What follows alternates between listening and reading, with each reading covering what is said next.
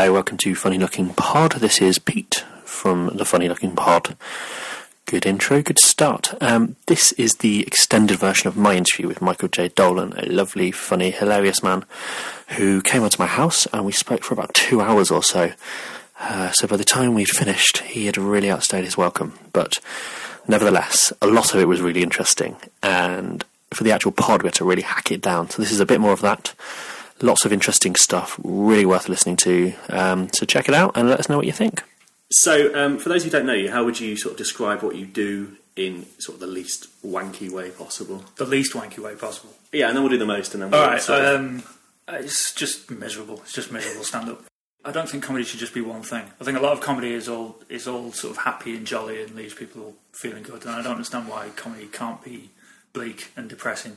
I don't see why you can you should be able to make people laugh, but then have them leave going, "Yeah, well, that really brought me down." I think that should be an option. is that uh, a sort of a life view or just one for comedy? Like, how much is the Michael J. Dolan on stage similar to who you are day to day? It's really hard to separate the two. I think, um, just the nature of stand up itself. Unless you're one of these, but even no, unless you're one of these like one-liner guys who gives very little of themselves away on stage, it's really hard to separate the person from the comedian. Mm-hmm. I think there's always going to be some of you. So the version of me on stage is it's a it's an amplified version of certain parts of myself, Sure. but it's it is still myself. Yeah. I mean, I say things that I don't necessarily agree with or believe as part of the character, I suppose, but they have to come from somewhere. It's really difficult. It's really complicated. it's, the, I think, of all the, I'm going to call it an art form. That's fine. Of all the art forms, We're cool with that. Of all the different ways to make art, it's the one that's, I think, most difficult to separate the art from the artist mm-hmm. because you you have to get up there and be somebody, and unless you are doing specifically character comedy, you're just going to get up there and be. You're presenting it as if it is yourself. Yeah. Well, it, So is, it's- it is you standing in front of a Yeah. room full of people, and you've got to represent whoever you are in that moment. It's your name, it's your face, it's your voice, it's you. That is you, and it- it's not necessarily who you are, but it's it, at the same time it is. Um, so, in one of our earlier podcasts, we talked about a uh, gig that we came to see of yours that you recorded for an album Yes. that you've since released an article about. And how did that go down? Um, it was it was uh, the show itself went really well. I was quite pleased with it. Um, it went fine. Uh, We really enjoyed it. The one, um, there's lots of really good stuff I've lis- liked, and I've listened to it again since. There was a bit about the bat signal, which I thought was really, really funny. The point that my girlfriend made actually after the show, and I kind of laughed it off slightly at the time, was that he, she said, I really liked him. I thought he was really funny for the most part, but I think he really dislikes women. That was her initial reaction. And I kind of laughed it off because I was like, no, he's done it. He's an intelligent man. He's doing intelligent stuff. And then, interestingly, like a few months later, you released this article on the Skinny, yeah. um, essentially apologising for being a misogynist comedian. So, how did that sort of come about? What was the sort of process? Well, we put the record out, and I tried to like get press for it, and I tried to get people to review it. Nobody would touch it because who the fuck am I? And um, nobody was interested. And I managed to get two reviews. Uh, American guy on his independent blog, he does uh, he reviews everything that comes out. I've been reading his for a while. It's how I find out about what's coming out. It's quite good, and I was very positive. What's Um, it called, sir? It's, I think it's just called comedyreviews.com. Okay. I think, with possibly hyphenated. Just googling it. It's yeah. 2013. It's fine. Um, I was really happy with that. It was it, it was a rave. It was really. The other review was in uh, it was Giggle Beats, which is a northeastern comedy website, um, and again it was it started very well. The reviews it was very positive, and then about midway through compared me to Bernard Manning and called me a misogynist, and I, I, I did the same thing you just said. I, I tried to laugh it off. I was just like, that's ridiculous. Mm-hmm. Of course, I'm not a misogynist. I think the Manning thing is sort of sensational, but Yeah, I think that's somebody who's maybe not quite got a great grip on what Manning did. sure. Yeah, It's not a comparison you ever want, even, Yeah. even in sort of. I mean, you know, the for everything that I did, I'm pretty sure there's no racism in the show. I'm almost positive. There was nothing. I mean, I'd have to listen to it again, but yeah, I think that I think one of the things uh, you get defensive essentially when when you read something like that. I think somebody said somebody tells you you said something that was misogynistic. You don't hear them say the thing you said was misogynistic. You hear them say you are a misogynist, and it's not necessarily the same thing. And some of the stuff on the record is clearly misogynistic. Again, I think a lot of it is to do with just the phrasing of it on the night and the way things sort of link together to as a whole rather than individual jokes. I think there's like a flavour of it all the way through the set, which I, obviously really regret and wish hadn't been there. But it was it was uh, it's entirely my own fault. Uh, Well, completely uninformed. You know, it's just it's it's a question of conditioning, isn't it? I mean, we we live in like quite a in, a, in an incredibly uh, misogynistic society, and I think the, the sort of the patriarchal nature of the way we're brought up and the way we're taught and everything is so ingrained that most of us are doing this stuff without even realizing we're doing it. Yeah, I, I completely agree, and it's kind of come. I've seen that in, in just the way I am actually since like talking about that night in in particular. It was like so I am. No, it wasn't like that. But it's, you do once you notice things, you just notice it everywhere. Yeah, that- and it's just like how do you then go on from that? 'Cause- Well, that's exactly what happened because I I read the thing and then I um, I spoke to a few people um, about it, and got their thoughts on it, and they agreed with it, which was particularly disappointing. you said no, it's fine. Yeah, and then I wrote the article and just reread it and just thought, well, this is tedious. Nobody's interested in this. I'm never, you know, it's completely self-involved, um, utterly worthless. So I just left it. And then I did. I started seeing it everywhere. Once, yeah, once you've noticed it, you see it everywhere. I started seeing it in all kinds of comedians' acts, and quite often people who clearly had no idea that that's what they were doing. Yeah. Like you see it. I, I was seeing it at every comedy. There was one example at every single comedy night for like five, six months. So, what you do in that situation? Would you ever feel confident telling people that in the same way that someone told you that, or or do you just get on with your life and try and improve what you do? It's It's tricky. That's- yeah, that's a good I'm, question. I'm not saying you go up to someone and go, "You're a misogynist. You need to change your act," but it's kind of I if you are noticing these things, the people you like and know, is there that sort of grounds for comment, or is it not, think- not the done thing? if somebody's doing something that is particularly offensive and they've clearly not noticed or thought about it, then I, I will point it out. I think essentially that's why I ended up trying to get the article published, was because it was months later and I was just like, well, this is actually a real problem. And I thought one of the reasons I only talk about my own act in the article is because I just thought it's not really fair to use anybody else as a test case. It's not really. Um, I mean, what I did was not. I'm not trying to justify it or play it down, but I think what I did was certainly at the milder end of the scale. completely. Um, some of the stuff that you see is just horrific. But those jokes that you now say you wouldn't do, did they just they go down a storm, right? In certain places. Yeah, I mean, you wouldn't do them otherwise. I think you do lose sight of yourself because it's the way you develop an act is you have to rely on audience response to know what's funny to some extent, or at least that's how I used to look at it. The problem, I think, the problem with that show specifically is that that was me trying to be accessible and mainstream. Mm-hmm. That's what that was. And then I put it out, and everybody was just going on about, "Oh, it's really dark," which was a bit of a disappointment. That was me trying to be Michael McIntyre. that was me like trying my best to be, yeah.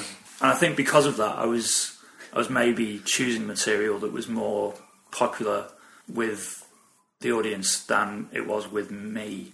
You see what I mean? There's stuff on there that I'm really, I, jokes on there that I don't particularly, I'm not particularly proud of, just in terms of the quality of the material. So is it more of a sort of a self confidence thing in what you're doing rather than seeking that approval from ultimately people whose judgment is worse than yours? Yeah, the, I mean, the audience don't necessarily know anything at all. People are stupid. People are That's inherently Yeah, a true statement. I, I genuinely think, I believe that if the clubs still let people do racist material, there would be comedians who would do it and there would be audiences that would love it. There's uh, no doubt in my mind that that's the case. There, there are some people that do slip some stuff in on, on the weekends. I'm not going to name them. Um, I have seen that. Uh, and he knows he's doing it as well because the promoter was in the second night and he dropped that bit completely. Um, how did, but how did it go down? yeah, great. Always goes down great. people, I I find that stuff that stuff terrifying. Actually, not te- yeah, no, terrifying because it's like th- what we're the whole thing of this podcast is to sort of find really interesting new stuff and kind of get away from horrible bear pit nights where you Yeah. get chicken in a basket and a disco and three comedians. yeah. And if that's so rife, that's shocking because I would never try and put myself in those situations. I'm terribly middle class. Yeah, me too. Um, I uh, I'm trying to pull myself out of it, um, which is financially non-viable. yeah, exactly. I did. Uh, it was just after I got back from Edinburgh Festival. I did a weekend at Preston Frog and Bucket. I I'd just done. I'd done the Fringe for a month, doing the show, and I, I came back, and the first gig I at back was I think it was a Friday night in Preston, and then I had a Saturday night immediately after in the same venue. And on the Friday night, I did about seven or eight minutes to total silence, uh, and then they just started chatting amongst themselves. And I wrapped up and I got off, and I didn't get paid. And I was supposed to do twenty minutes. And then on the Saturday night, uh, I managed about six minutes, and I got booed off. And I just, I totally felt fell out with club comedy that night. I think um, I was the whole idea of there's a, a group of people arrive at a place to see some comedy in inverted commas, and then a parade of comedians go out and have to try and win them over. It just seems stupid. It mm-hmm. just seems ridiculous. Who's having a good time in that? It's just like No, people end up seeing stuff they don't want to see, Yeah, and you, I'm ruining their night. they're ruining your night. Yeah, no, nobody. Your life, your career. I, I, didn't get, I had to leave without getting paid because I was so humiliated by the whole experience. You get booed off after six minutes. You can't then go to the promoter and go, "Can I have my money now, please?" I had to just get in the car and go home. And I know that the analogy that everybody uses is music, like this idea that you wouldn't just go and see like a music night, like comedy. We I, th- I think comedy needs genres. I think, I think we need to start delineating genres because alternative and mainstream don't really cut it anymore. I don't think you can categorise it in that way, particularly. Um, it's the equivalent, like somebody going to see a comedy night because they've seen it on comedy on the telly and they think they like comedy. It's essentially the same as somebody saying, "Well, I enjoy the work of Taylor Swift. I don't see why I wouldn't enjoy Skrillex." You know, it just doesn't. It doesn't compute. You just you don't know what you're getting. Um, That is a younger reference than I was expecting from you then. I yeah, thanks. expect- I was expecting sort of a Britney. I, I know my shit. I listen. I listen to the radio. I know what's. I know what's going on. dreadful, the radio. It is, isn't it? um, So back to the article. The, the, the reaction was mainly positive, was it, from what you written, or was there people who said, "I don't think you're actually like this"? What was the? um, I was expecting a bit of backlash because you talk about misogyny and feminism on the internet. You, like the stories go that everybody gets death threats, don't they? But I think because I'm a bloke, nobody. I don't think nothing happened. It was all very positive. Nobody's talking about it. Nobody. I was expecting to at least get some shit in some green rooms, like to go in and people just give me some grief, but it hasn't happened. I guess it was well received. People seem to agree with it for the most part, the people that read it. But then it was being shared by quite partisan people on Twitter. You know. um, being, saw, I'm being uh, followed by a lot of feminists now. But it led to you going on Woman's Hour. Uh, How did that happen? What What was the process? What? they got in touch. They just uh, they rang um, my agent. Uh, I love saying that. Um, no, I don't. They rang. Um, basically, what happened was I woke up one day to find that I had a missed call from somebody from the agency and an email saying "Get in touch with me, exciting news." And I ignored that. And I went on Twitter because that's the first thing I do every day, which is a dreadful idea. And it said BBC Radio 4 Woman's Hour is now following you. And I was just like, oh, what the fuck is this shit? I've just woken up. I don't need whatever this is. horrible way to start your day. Um, they, they'd been in touch and they just they wanted to talk to me about the article and about misogyny and comedy. And I said yes to that. That seemed like a perfectly reasonable thing to do. And I really regret it. Well, it was done. We were talking before. It was done in like a little tiny cupboard at Yeah. Media City. I thought it was just going to be me. I thought it was just going to, they were going to interview me about the thing. I didn't realise it was going to be somebody else being interviewed, which which is fine. But it was supposed to be. They told me it was going to be Bridget Christie. I think was supposed to be on, and then that obviously changed at the last minute, and had the woman from who runs Jongleurs on.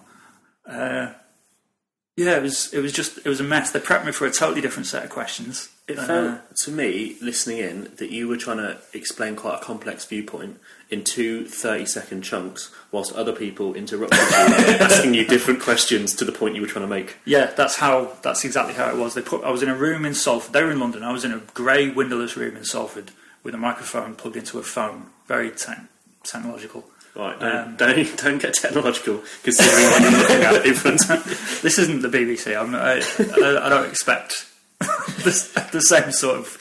It was like a proper, like big beige phone with like a what, like a you know the coil wire. Yeah, it, was, yeah. it was yeah, like really old shit.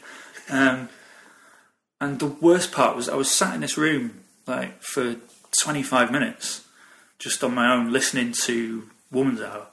They bundled me into this room with this microphone, and the way it was set up as well was I could hear them fine, everything sounded fine, but I could hear myself um, really echoey, and I could hear all my own spit and breathing, and it was all really loud and coming back at me. And I was sat in this room just listening to myself breathe and my stomach gurgling, and listen while Woman's Hour was playing, and a woman's talking about climb like climbing trees for protests, and I don't know what the fuck was going on. I think at some point what had happened was they decided that I was going to be the bad guy. That they were going to treat me as if I was right. Well, we've got this misogynist comedian coming on, and we're going to talk to him as if he's you know Bernard Manning, which wasn't what I was prepped for at all. I don't think. Uh, and then I think they were disappointed when oh, it wasn't that sensational, and I actually had some quite reasonable things to say. And then there were about they tried to talk about about thirty or forty different things in the space of five minutes as well, which was just impossible. Not like this podcast. Well, at least with this, you know, it's not live. That's the thing that I don't understand about. Yeah. Why do that show live? Why not just interview somebody and then edit it down to like? I think when it's such a- interested. a complex issue. Um, that that's just yeah, it's ridiculous, and you're never gonna get across every point you want to get across in the way you want to explain it yeah. because it's not saying, "Oh yes, I was like this," but no, it, yeah, it was just ridiculous. And then we uh, they came to me late as well because that arsehole was on talking about um, sex addiction. That psychologist guy was banging on, for, and he just went on and on. And he was in. The thing was, I was sitting there listening to that part of the interview. They, they, it was completely unrelated. It was just a barrage of stories. It was, it was um, people converting to Islam, followed by something about sex addiction, followed by a, a woman who climbed trees in protest at something. I wasn't really paying attention to that bit, and then me and the woman from Jongleurs talking about misogyny and comedy. It was just like in quick succession. But the guy who was talking about sex addiction was just constantly interrupting them. He was just like, no, no, I'm blah, blah, blah. I was just listening to this thinking, well, I don't want to be this dickhead. I don't want to be like, so I was just polite and just, people interrupted me, I let them, I, you know, tried to say what I wanted to say, but yeah, it was horrible. I went home and went to bed. Awful day. All right, well, should we take it quickly back to something the future now because it feels Okay. like it's been looking back too much. So, what's coming up? What's the plans? Uh, I'm Just sell, advertise yourself. I guess is this Oh, this sort of section. really? Yeah, but you can do it like sarcastically. As if you Everybody's a always trying to sell everybody things. It's exhausting. Are you doing any shows coming up? That's a good question. I'm at the Leicester Comedy Festival this week, but I don't know when this is going to go online, so that might Oh no, it's well happened by then. This was this is a couple of weeks ago. so right, I, I was at the Leicester Comedy Festival. How was it? um, on on this coming Thursday? Uh, doing it's like the first sort of run out for the new show that I'm working on, which I'm taking to the Fringe this year. okay, Guys, I came to see you at the Spoon Inn the other week, Yes, and I. It's a funny place, to swoon in. It's a cafe Yes. where they've tried to put a comedy club. Um, shouldn't work at all. But, Um, uh, it was lovely. I it was, really enjoyed it. it. was quite a nice night. I, I loved like it was it was very positive, and then you came on last, and it was like it, it was quite nervous at times. I loved it. Right. I was one of the, the really laughing ones. Yeah, it's quite bleak, isn't it? It is. Um, how do you cope with that sort of nervous room sometimes? What's the. Uh, just, does it just make you go more down, more dark, or does it. The the act is just what it is. I mean, uh, you, it's it's all still very new what I'm, what I'm working on at the moment, and that I don't know how long I did. Then it was about I think it was about 25 minutes of that. I think maybe 15 I'd said before, Okay. um, and not very often. So it's not like I can sort of sense that the audience is getting uncomfortable and change tack. Yeah, yeah, you've I've just got got to what I arrived with. Um, and I don't want to do old stuff because I hate everything that I did. um, that happens to me very quickly. I get very, very tired of my material very quickly. Okay. Like, every time I write a new bit, I start to hate everything that I wrote. I was, I expect it. I expect people to not enjoy it. Okay. I'm completely prepared for that. I really enjoy it, so it's fine. You've, Um, you've got me. I think that's kind of the, what I'm going for is because I'm not looking for the audience response to tell me whether or not what I'm doing is any good because I'm trying to trust myself more now with that stuff. What I'm finding is while a lot of people hate it, the people that like it seem to really like it. Yeah. Um, and I would rather have it that way around because those people will come and see me again. But that's like the genres of stuff again, though, isn't it? Yeah, There are certain bands who are doing stuff not meant for mass consumption. Yeah, not everything is for everyone. That's ridiculous. It's really hard to. You can't experiment. You have to deliver. There's a lot of pressure on you to go into these clubs and be consistently good in front of any crowd. And the only way to really do that is to sort of smooth off all the sort of the rough edges and be quite. I guess mainstream is the word, but uh, I don't know if it is. Just it has to be effective. It has to be consistent. It has to be. It has to work anywhere. I think when it's when it's your living, it's really really hard to then experiment and get better. But then also there is the pressure on you. You do have to be consistent and deliver, but then you also have to be constantly turning over new material. You mm-hmm. can't be going back and doing the same 20 minutes every year because the promoters will eventually stop booking you then as well. But where do you experiment with that stuff? I, d- I don't really understand how. I don't understand how professional comedians do it. it's not. I tried it. I chased it. It wasn't for me. I'm quite happy to just. What's happened is I've taken the money out of it. Okay. That's that's what I'm doing now. Is I'm, I'm only doing gigs where um, they're either there, they know they're there for new material, or it's just low pressure, and they know they're going to get something a bit more experimental, and the pay's shit. And if my wife didn't have a job, we'd be fucked. I'm very lucky to be able to do this now, but I think now's the time to do it because I think what happens is people start doing stand-up comedy, and almost immediately they see people who are making a living doing it, and think they think to themselves, "Well, if I could do that, then I, I would be able to get better at stand-up because that would be all I would be doing." Yeah. But that's not necessarily the case. The the period of time where you're not getting paid and you can experiment and dick about is incredibly important. And I think if you start getting that paid work too quickly, um, you just you end up having to deliver and having to perform, and you become quite sort of homogenised and mainstream. I'm actually really starting to enjoy stand up again. I went through a period of time where I was absolutely hating it, um, and that is definitely related to the fact that I just felt like I was under pressure to deliver because I was getting paid. Okay. I really hated it. So, but again, you're finding more experimental, interesting nights a lot more fulfilling, if Yeah. not financially fulfilling. No, if there's if there's no pressure at all, and there's no risk, there's no, I'm not going to get heckled. No, that's not it. I just I want to be able to do stuff where people don't laugh. But be comfortable with that. Yeah, Okay. that's and I'm happy to get paid to do that. I'm happy to do that in regular comedy clubs, but they have to understand that that's what they're getting when they book me. So you want to be a comedian with no jokes, no, Yeah. no laughs. That's if the show that I'm working on now, if there's something in it that feels too much like a joke, I will cut it. Um, it's it's probably really stupid. It's probably a really. I'm so paranoid and mental about this stuff. I was up late last night. I was lying in bed awake, and um, woke my wife up. It wasn't intentionally. I was just fidgeting. She asked me what I was thinking about, and I said, I generally said this. Uh, I said, I'm starting to worry that the show that I'm working on isn't advanced enough. I think I should write a show, not do it, get rid of it, and then write another one and do that so that I'm two shows in front. That's at 5 a.m. This is what I was thinking. It's idiotic, completely idiotic. How could I have learned anything from the show that I don't do? It doesn't make any sense. But I think the point is the, with the show that I'm working on now, I wanted it to be. I don't see the point of going to the fringe with a show that is just more of the same. I just, it, it costs too much money to perform there for that. To be, it, I don't see the point of it. Um, and it's not like I'm trying to get on TV. It's not like I'm trying to get on Russell Howard's Good News. So that's not the point of going there either.